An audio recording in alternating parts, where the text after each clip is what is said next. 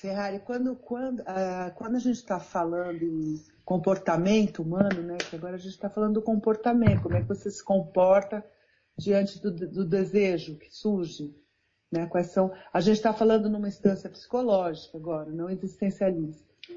É, a gente pode reduzir, não tem como não ser sempre existencialista, mas a gente pode reduzir para a visão é, digamos, materialista, que fica mais fácil da gente lidar com as questões. Compreender. Ah, uhum. entendi. Então agora a gente tá, sai de um.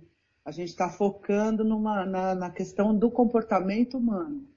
Por exemplo, você está com um problema no fígado.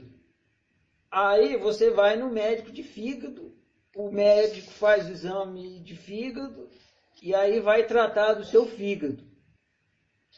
Só que o fígado não funciona ele não funciona sozinho. O fígado ele é um órgão dentro de um sistema maior, que é o corpo. Certo. Então, falar do fígado é falar do coração, é falar da circulação sanguínea, é falar do, do pulmão, é falar é, da respiração. O fígado ele faz parte desse sistema. Só que para facilitar, já que o problema é no fígado, a gente põe o foco no fígado. Então, quando a gente está falando de comportamento, fica mais fácil a gente botar o foco na, no funcionamento psicológico. Só que a certo. psicologia não tem como acontecer no, ela, e ela não acontece no nada. Ela acontece em você que existe.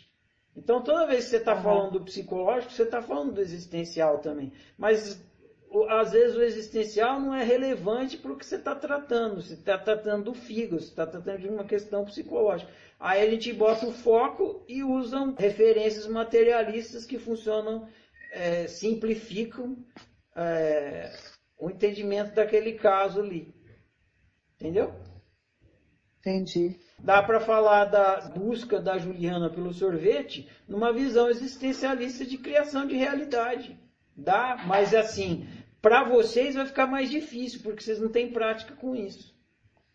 Então, sempre que a gente está tratando de questão de comportamento, fica mais fácil falar dentro dos parâmetros materialistas.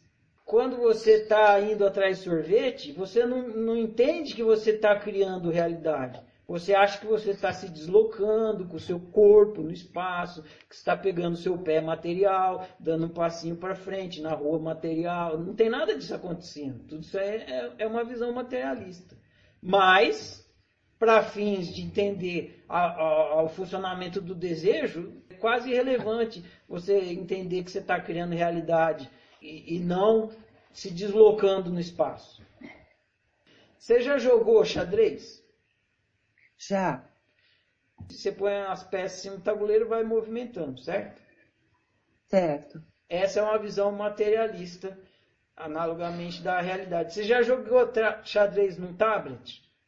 Quando você mexe a peça num, tab num, num tablet, você mexe a peça? Não. Então, o que, que acontece? Você clica, a tela muda de, de, de configuração, é como se a peça mexesse daqui para lá, não é isso? É. Exatamente. Então, é em, um, em um jogo, você desloca as peças e vai jogando, certo? Certo. No outro jogo, você clica, a tela vai mudando, não tem peça, nada se desloca, é a tela que vai mudando e você joga, certo? Certo. Vamos supor que você estivesse jogando num tablet acreditando que você está deslocando as peças. Uhum ia mudar o funcionamento do jogo? Não. É isso que acontece. Não. Quando você põe enfoque psicológico, você supõe que você está jogando xadrez no tabuleiro, mas na verdade você está o tempo todo jogando num tablet. Entendi. E esse, e esse que joga o tablet? Você é, é o tablet. Ah, eu sou o próprio. É, exatamente.